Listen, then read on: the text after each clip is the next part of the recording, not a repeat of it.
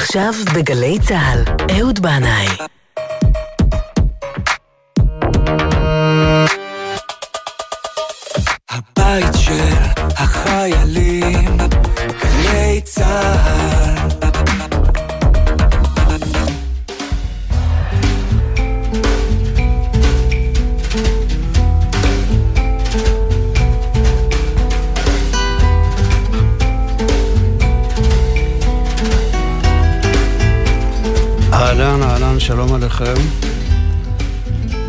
ברוכים הבאים אל זה המקום, אל זו השעה. ואנחנו נפתח את התוכנית הזאת במעשה בחצוצרה.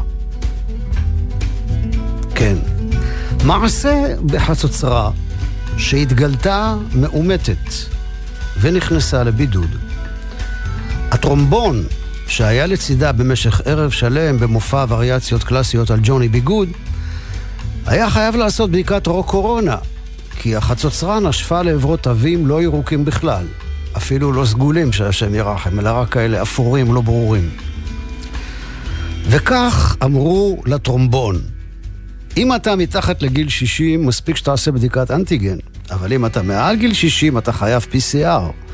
וגם, טרומבון יקר, אם אתה לא מחוסן, אתה חייב להיכנס לבידוד מיידי עד שתגיע התוצאה. אם אתה מחוסן, אתה לא חייב להיכנס לבידוד עד שתגיע התוצאה. הטרומבון המסכן קיבל סחרחורת, נכנס לטרומבוזה, כמעט התעלף. לא הבין מה בעצם הוא צריך לעשות. הרים טלפון לסקסופון שאמר לו, עזוב, זה הכל שטויות, תמשיך כרגיל, ממילא אין מה לעשות. לעומתו, חליל הצד אמר שהם חייבים לקחת את זה ברצינות. כל מחלקת כלי הנשיפה חייבת להיבדק. וגם כלי הקשת שיושבים לצידם, וגם הסולנים, וגם המנצח. מה יש לדבר? אין בכלל על מה להתווכח. אבל לא לדאוג, ילדים וילדות יקרים ויקרות, הסוף טוב. כי בינתיים החצוצרה החלימה וחזרה לנשוף, הטרומבון יצא של... שלילי ויצא לטייל על החוף. גם כל שאר הכלים לא שבתו מנגינתם, התזמורת חזרה לנגן על הבמה ויתמלא האולם. ומרחוק, שימו לב, תקשיבו, הם מנגנים עכשיו רק לנו. עוד טיפה טיפה תראו, כמעט הגענו. וביקש המנצח מהקומפוזיטור הדגול הבא בימים, לכתוב להם סימפוניה חגיגית שיש בה אך ורק תווים ירוקים.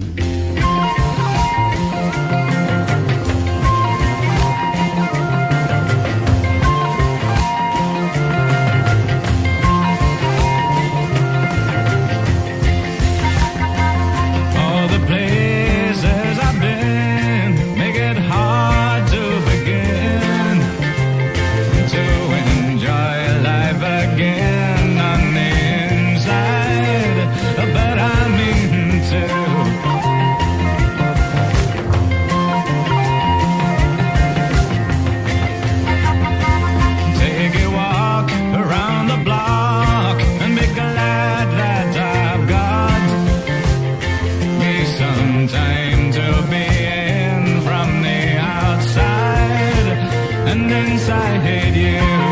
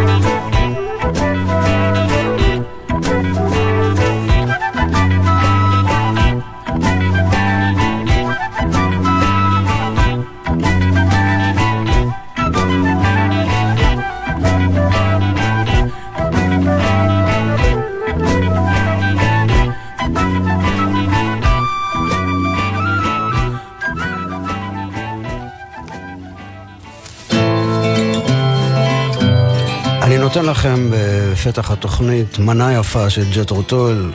זה טוב לבריאות ולהתחסנות, ואותי באופן אישי זה לוקח ישר לטבריה. למה טבריה? חכו אחרי השיר הבא, אני אספר לכם למה טבריה. Hello, your straight-laced lady, dressed in white, but your shoes aren't clean. Painted them up with see where you've been. The smiling face that you've worn to greet me rising at morning. Send me out for my school. Please me and say what for. Give me the straight laced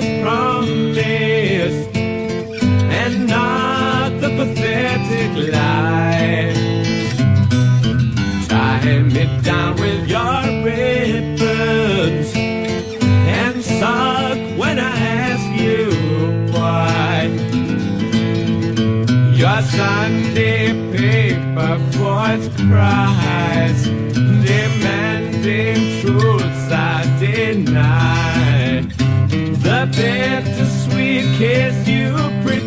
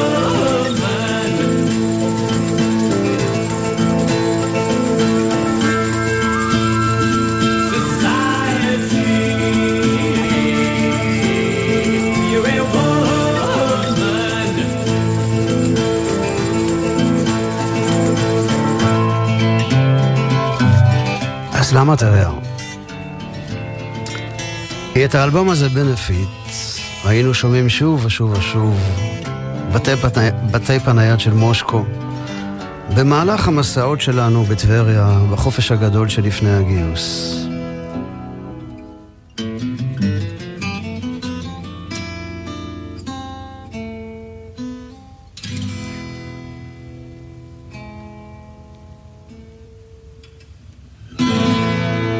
תודה לך, אנדרסון. אז יש כאלה שבנפיט וג'ת'רו טול מזכיר להם את לונדון או את מנצ'סטר, אבל אני רואה תמונות של טבריה.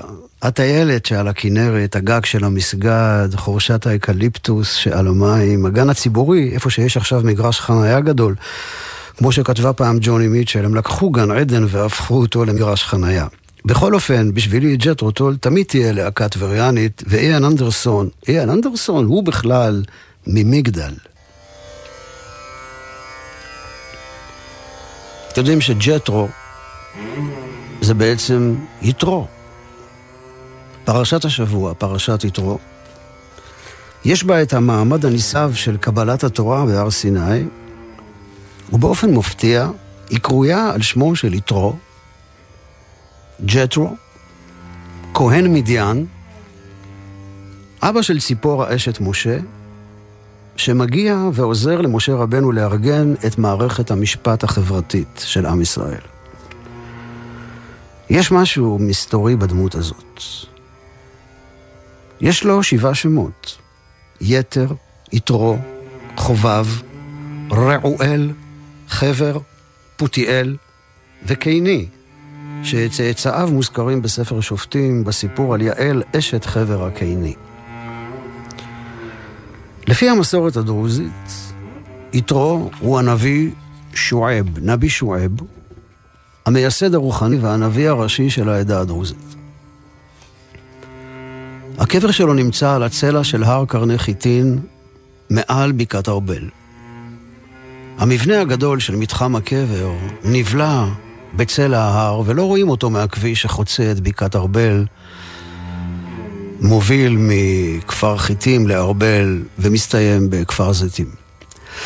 רק כשלוקחים את הכביש שמאלה, רגע לפני הכניסה לכפר זיתים, עולים כמה דקות נסיעה בעלייה מתונה אל צלע ההר, ואז מתגלה המתחם עם בית האבן הגדול והמרשים, קבר יתרו, נבי שועב, שעשה ללא ספק דרך ארוכה ממדיין עד לכאן. לפי עדויות שונות, המקום הזה היה אתר ביקור ועלייה לרגל גם ליהודים, שסברו שאכן כאן קבור יתרו. הספר מסע מירון נכתב לפני כ-120 שנה על ידי רבי מנחם מנדל רבין. זה סיפור מסע מרתק על סוסים וחמורים מירושלים למירון. רבי מנחם מנדל מספר איך הגיע לכפר חיטין, וכך הוא אומר, הכפר ההוא מבורך מכל טוב הארץ. כרמים וזיתים ועינות מים, גם האתרוגים הטובים יגדלו שם. כך הוא כותב, אבל כפר חטין כבר לא קיים מאז 1948. כיום נשאר במקום רק מסגד ישן וכמעט חרב, מסתתר בחורש האבות שעל גדות המעיין הקטן. ולא רחוק משם עומד לו מטע של אתרוגים, של חקלאי מכפר זיתים. רבי מנחם מנדל מתאר איך עלה מהכפר אל קבר יתרו וראה בית גדול ורחב ידיים מאוד. נבנה מאבני גזית, בהוד נהדר מאין כמוהו. טרם הגענו עוד אל הפתח. ציוו עלינו לחלוץ מנעלינו. כה עשינו. ובאנו אל הבית הגדול ורם מאוד, מרוצף באבני שיש. שם הוא קברו של יתרו, מכוסה אדרת משי אדומה ויוקה, ונרות שמן דולקים לפניו. הוא מתאר את מדרך כף הרגל שחצוף שם בסלע. אני ראיתי את המדרך הזה, וואלה, זה נעל, לא יודע, מספר 58 אולי. יש אומרים שזו כף הרגל של יתרו עצמו, ויש אומרים של משה רבנו עליו השלום, אשר הביאה אה, את הכף רגל הזאת ציפורה, אשתו, בכניסתה לארץ. הרב מנחם מנדל מספר שהוא בהתחלה לא התייחס בכובד ראש לכף רגל הזו, אבל אחר כך נודע לו שהרב הצדיק מאבריץ', אשר מנוחתו כבוד בעיר הקודש צפת תיבנה ותיכונן, כאשר בא אל האבן, חיבק ונשק את מדרך הרגל הקדוש הזה, אף מילא אותו בדמע עינו, וירחץ אותו בדמעותיו אשר שפך כמים עליו. אז כאשר נודעתי, גם ליבי נמס כמים, אחרי אשר זכיתי להיות במקום הקדוש הזה, מדרך רגל משה רבנו עליו השלום, ומדוע לא עשיתי אנוכי, כן?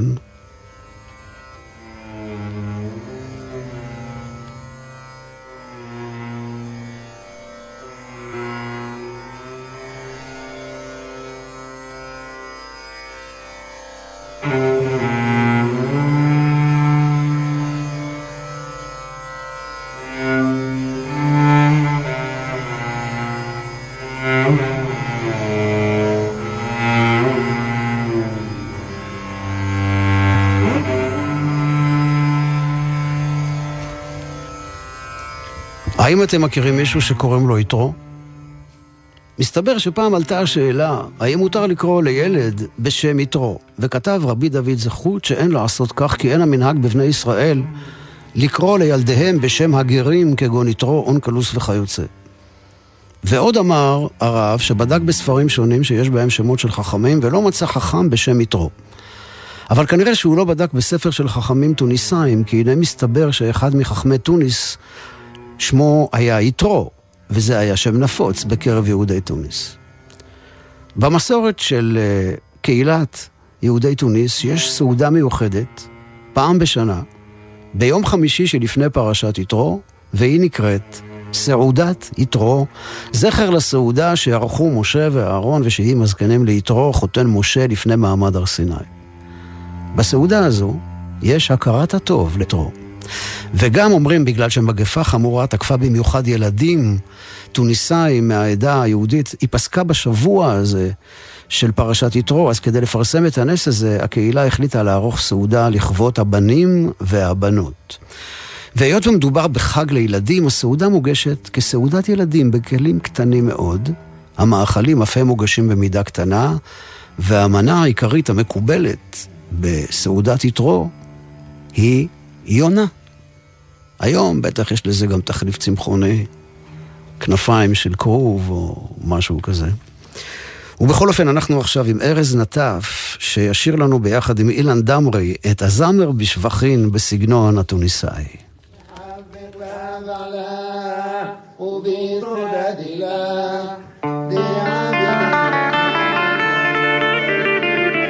הגיטרה החשמלית של אליהו דיגמי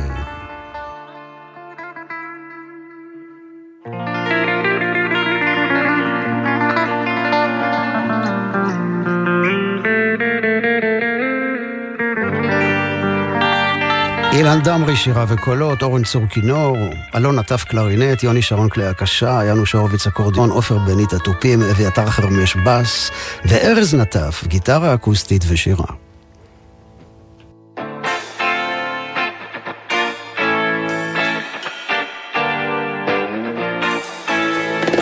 זמר בשבחין למעל גופתכין דבחה קל תפוחין דהינון קדישין נזמן להשתה בפתור החטא ובמנרתה תפתה דנהרה על רישין ימינה ושמאלה וביהו קהלה וקישוטין אזלה ומנן ולבושין. יחבק לה בעלה וביסודה דילה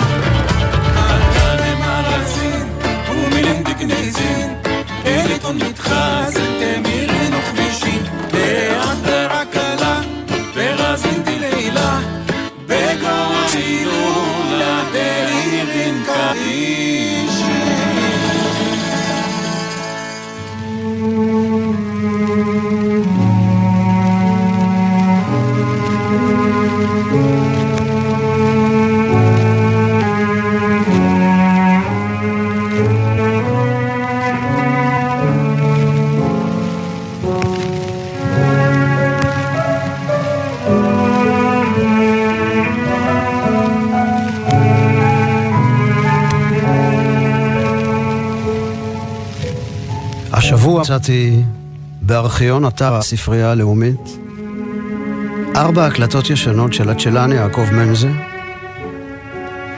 עם אחותו רות מנזה שמנגנת בפסנתר. אנחנו שומעים את רקע, האיכות של ההקלטה לא ממש טובה, אבל אני לא יכול שלא להשמיע את זה. הגילוי הזה ריגש אותי מאוד, כי הוא מקפל בתוכו חלק חשוב מסיפור הילדות שלי. זה התחיל בביתם של השחקן אלברט כהן שעבד הרבה עם אבי יעקב. אלברט היה נשוי לרות, רות מנזה, ואני אהבתי לבקר בגלל הפסנתר שעמד שם בפינת הסלון. הייתי יושב ומעביר את האצבעות על הקלידים בלי להבין הרבה, רק נהנה מהצליל. טוב, אז הם אמרו כנראה שהילד מוזיקלי, ורות הציעה שאתחיל ללמוד צ'לו אצל אחיה יעקב. הייתי בן 11 כשהגעתי אליו. איש גדול עם לב חם ועיניים בהירות מלאות בהומור ושובבות. כשהוא הדגים לי קטע זה היה כאילו הוא עומד לפני קהל, מנגן בכוונה מלאה, עוצם עיניים, נושם ונושף עמוק. האצבעות שלו רועדות תנועת ברטו. אני לא זוכר רבים, לא את הקטעים שניגנתי, רק את החום האנושי הזה שיעקב העביר דרך הצ'לו, תוך כדי עישון מסיבי בשרשרת של סיגריה, אחרי סיגריה.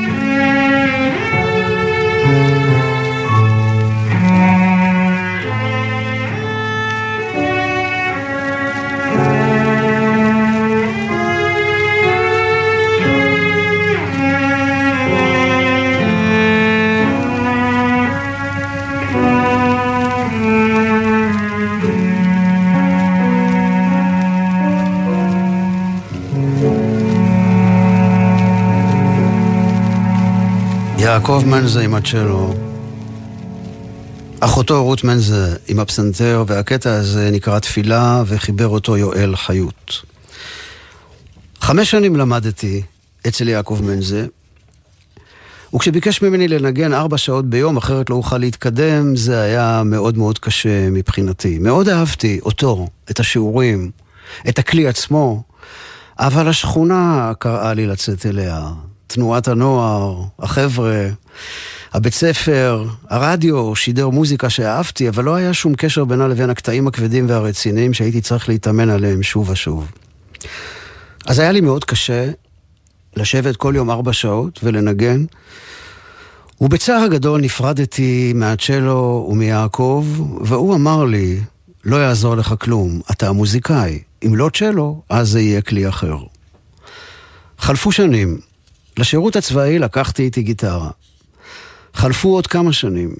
רק כשנה אחרי שחרור מהצבא במנהרות של הרכבת התחתית בלונדון, כשהמוזיקה הייתה פרנסתי, התחלתי לחשוב שאני כנראה באמת לא סופר, לא במאי קולנוע, לא גנן, אלא כנראה באמת מוזיקאי, או לפחות הייתי רוצה לנסות להיות אחד כזה. ובדרך הארוכה הייתי גם כמה חודשים עוזר טכנאי באולפני טריטון בבני ברק, זה היה בשנת 1980, הייתי עוזר טכנאי לא ממש מוצלח, שכל הזמן מסתכל על הנגנים והזמרים, רוצה להבין איך זה עובד, הפלא הזה שנקרא מוזיקה, במקום להיות מרוכז בצדדים הטכניים של חיבורי הכבלים, כנדרש מטכנאי. יום אחד, יעקב מנזה הגיע לשם להקלטות עם הרביעייה הקאמרית שניגן בה. מאוד מאוד שמחתי לפגוש אותו, והוא אמר לי, מה אתה עושה כאן? אמרתי לו, אני עוזר טכנאי, ואז הוא אמר לי, לא, אהוד, אתה לא, אתה לא תהיה טכנאי. אתה כאן, באולפן הזה, רק בגלל המוזיקה.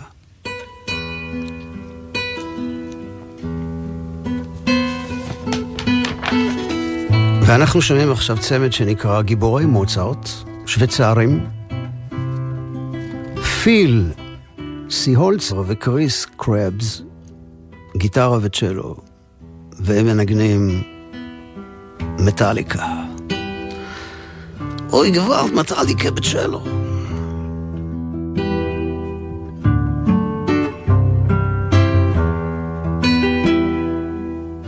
Nothing else matters, כידוע.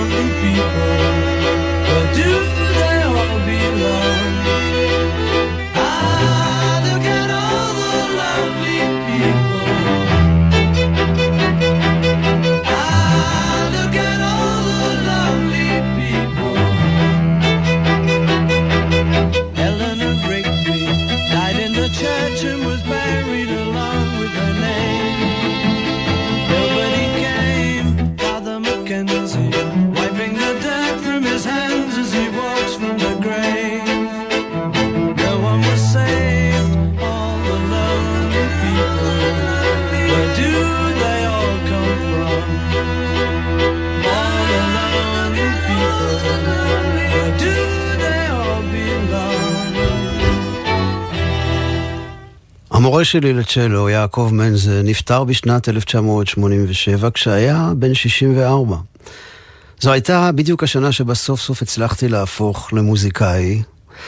יעקב הספיק לשמוע את הניצנים הראשונים ושמח על כך מאוד. היום אני בגיל מבוגר יותר מהגיל שבו יעקב מנזה נפטר, ובזמן האחרון אני מרגיש שהגיע הזמן לחזור אל הצ'לו, או לפחות לנסות. אני עושה את הצעדים הראשונים עם הכלי, בינתיים כלי ששכרתי. ופתאום צפים דברים שנשכחו עם השנים. כמו למשל הריח של השרף שמורחים על הקשת. הבדיקה אם יש מספיק שרף, תוך העברת הקשת על האצבע לראות אם היא נצבעת בלבן העדין הזה. אמא מצטרפת אליי לפעמים לשיעור ויושבת בצד, מקשיבה וסורגת. החתולה קליאופטרה קופצת מתחת לצ'לו כשאני מנגן, נהנית כנראה מהרטט של הצליל. ואיך פעם דני צוקר ואני הדלקנו אש ששרפה את המזבלה שבקצה שטח תשע מול ביתנו, ואני רצתי בבהלה הביתה ולקחתי את הצ'לו וישבתי לנגן ילד טוב גבעתיים בזמן שהעשן עלה ונשמעו קולות של סירנות. בימים ההם הצ'לו היה כלי קלאסי. אמנם, אני זוכר שפעם הלכתי לראות את המורה שלי, יעקב מנזה, בקונצרט של מוזיקה אלקטרונית, שהיה אז דבר מאוד מאוד חדש. זה היה בבית ציוני אמריקה, והיה שם קטע של דואט בין סליל הקלטה שהשמיע צפצופים משונים, לבין הצ'לו של יעקב, והוא עשה שם דברים זרים וחריגים, הוציא צליל ממקומות לא צפויים, וחבט עם האצבע על, ה, על העץ של הצ'לו כאילו איזה טוב, ואני, שהייתי חובב מוזיקת מחתרת, הייתי ממש גאה בו מאוד מאוד. אבל החומר הנלמד בדרך כלל בשיעורים היה רחוק מהעולם המוזיקלי שלי באותם ימים. היום הסיפור הזה השתנה. והצ'לו הפך להיות כלי נפוץ בהרכבי רוק, פופ, פולק, העוצמה שלו יכולה להיות פנקיסטית, ואפשר גם לחבר אליו אפקטים כמו לגיטרה, אפשר לחשמל אותו. ומי שהיא ממש חלוצה בתחום הזה בארץ זו הצ'לנית, הזמרת והמוזיקאית, מאיה בלזיצמן, שמשלבת בנגינה שלה וביצירה שלה אה, בין העולמות האלה של הרוק והקלאסי. אנחנו נשמע קטע מאלבום שלה שנקרא Reflections, צ'לו סולו, Once Upon a Time. מאיה בזיצמן.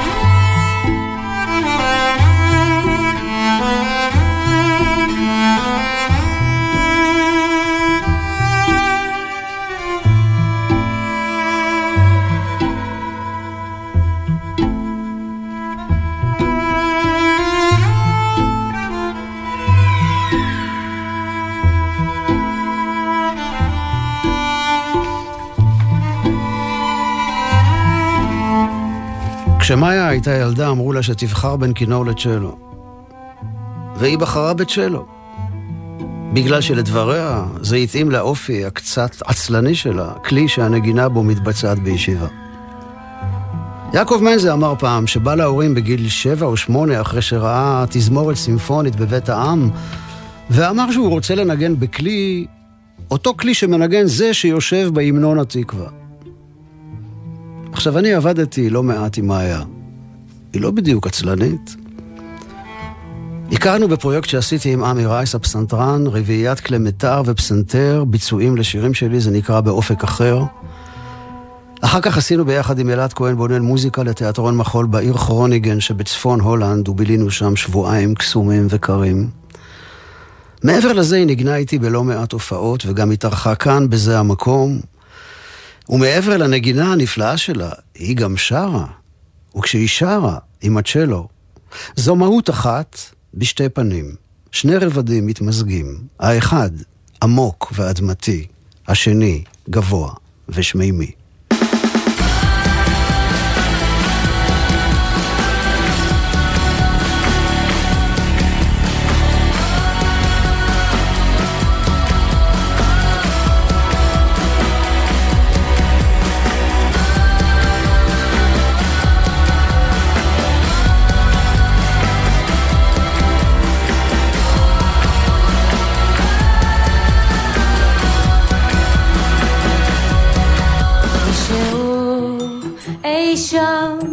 בחוץ בוכה אליי.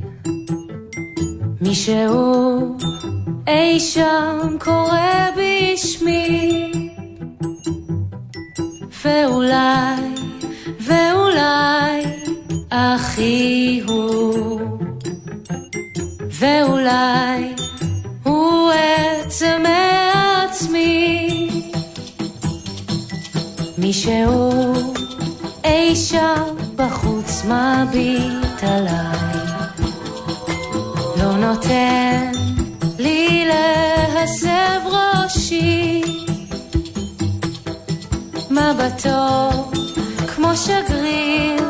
שלוח,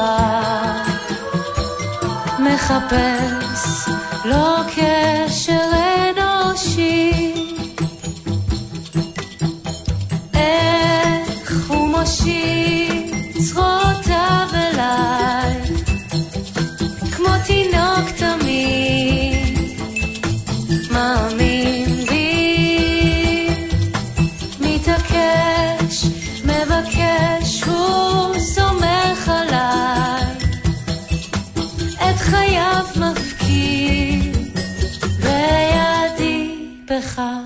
di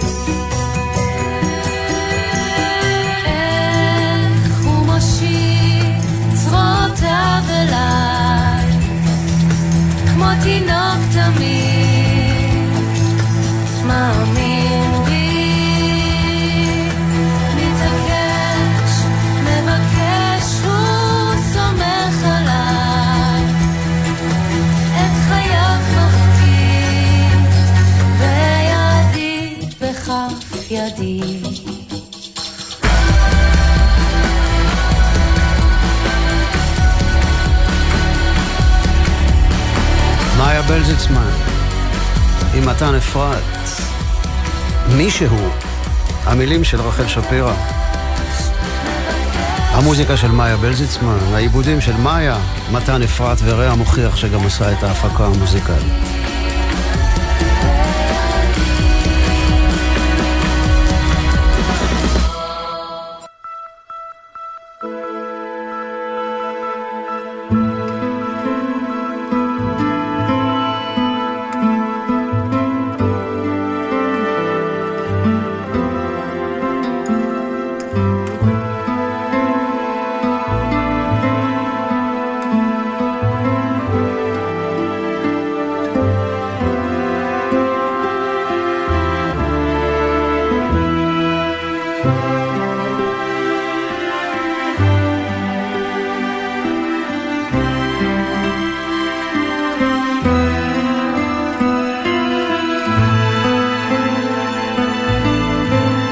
אם המוזיקה הזאת נשמעת לכם מוכרת, אולי ראיתם פרק או שניים או יותר של סדרת המתח הבריטית אינספקטור מורס, שמתרחשת תמיד באוקספורד.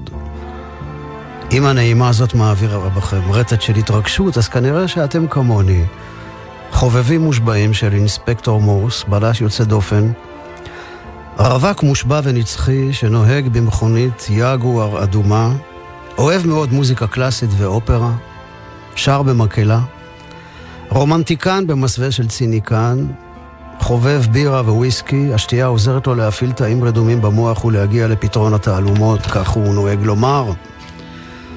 הוא מכור לתשבצים, וככל שהם יותר קשים ומסובכים, כך הוא יותר מבסוט. מורס מעדיף להשתמש רק בשם המשפחה שלו, הוא מתחמק כששואלים אותו מה שמו הפרטי. למרות היותו איש בודד וסגור שמעולם לא הביא ילדים לעולם, הוא מוצא את עצמו מעורב רגשית במקרים הקשים שהוא חוקר. הוא לוקח ללב ועובד לא רק עם השכל, אלא גם עם הלב. לצידו של Inspector מורס תמיד נמצא העוזר הנאמן והמתוק, Sergeant לואיס. פרקי הסדרה נכתבו בהשראת הסיפורים של הסופר קולין דקסטר. את מורס משחק נפלא ג'ון אדוארד ת'ו, שהיה בעצמו שתיין כבד, עד שהפסיק לשתות ב-1995, הוא נפטר ב-2002, שבעה שבועות אחרי יום הולדתו ה-60. הסדרה הסתיימה שנתיים לפני מותו, בשנת 2000, בפרק ששבר את לב האוהדים, שבסופו מורס מקבל התקף לב ומת. אבל הסיפור של מורס לא נגמר. ארבע שנים אחר כך הייתה סדרת המשך עם Sergeant לואיס בתפקיד הראשי. ואחר כך, סדרה נוספת בשם אנדוור, עם רעיון מבריק. שון אבנס הג'ינג'י, הצעיר והחמוד, משחק את מורס כשהיה צעיר בתחילת דרכו. והסיפורים מתרחשים בשנות ה-60 עם אזכורים של אירועים שקרו אז, כמו נחיתת, נחיתת אדם על הירח והבוקר שבו פרצה מלחמת ששת הימים. ובכל הסיפורים של סדרות מורס יש את תחושת המתח המאופקת עם הנימוס הבריטי האופייני, אבל מתחת לפני השטח הרגועים לכאורה של העיר האקדמאית אוקספורד, מסתתרים דברים אפלים, מזימות חתרניות וחידות מסובכות, שמגיעות לפתרונן באמצעות החשיבה האנליטית של מורס, שפותר את האלומה כמו שהוא פותר תשבץ.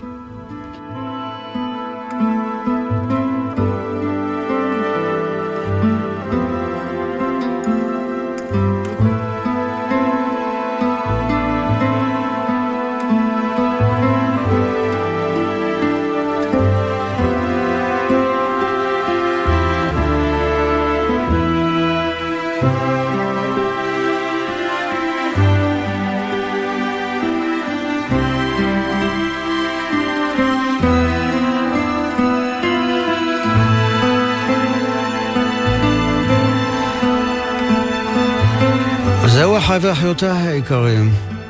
אנחנו רגע לפני סיום, אני רוצה לומר תודה רבה לבן שלני על ניהול טכני ואספקת מים טריים.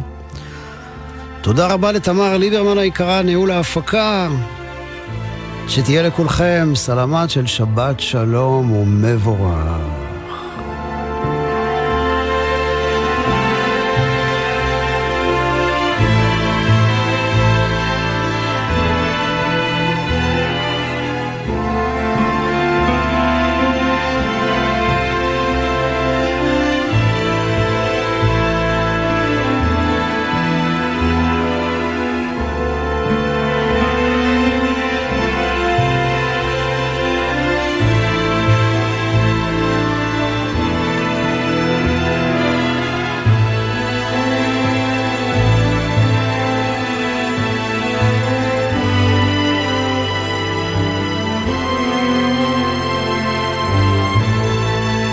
דרמטי יצא לנו, אה? טוב, לקראת שבת לכו ונלכה, כי היא מקור הברכה. גיטה שבס.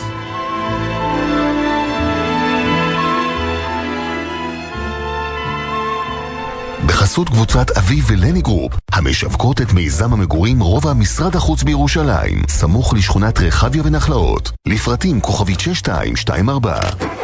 מה נשמע, נשמע, סוף השבוע, הבית של החיילים.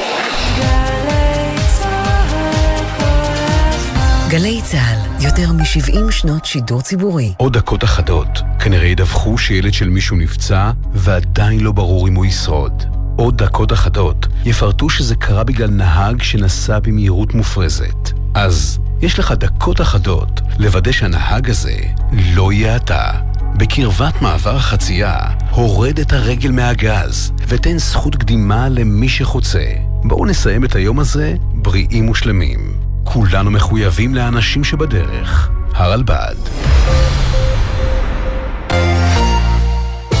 ציפורי לילה, מאחורי הקלעים. ענבל גזית ורותם בן חמו משוחחים עם האנשים שעשו את עולם התרבות והמוזיקה הישראלי, על ההחלטות, הסיכונים והסיפורים. והפעם, המפיקה והעורכת דליה גוטמן. יום אחד מצלצל אליי ידיד קרוב של נעמי שמר, ואומר לי, היא עומדת למות. אמרתי, טוב, צריכים תוכנית. עוברים ימים, היא עולה כפורחת. אמרתי לה יום אחד, תגידי, את מרגישה טוב? היא אמרה, אני סידרתי אתכם. למה שתעשו את זה אחרי מותי? אני רוצה לראות את התוכנית הזו. מוצאי שבת בחצות, גלי צה"ל. 70 שנה לגלי צה"ל. היום חוזרים בזמן עם יואב גינאי ובוגרי התחנה הכי מרגשים לשיחה על החוויות מהשירות ועוד. והשבוע, איתי אנגל. אף אחד לא האמין בי שאני יכול להגיע לשטח. אני לא איש מלחמה, אני לא מאצ'ו, אבל אני כן מבין בתהליכים עולמיים. אני לא יוצא למקום בגלל שרופאים שם ראשים. אני יוצא למקום בגלל ששם מתנהלת היסטוריה. תחנה בזמן, הערב בשש, גלי צה"ל.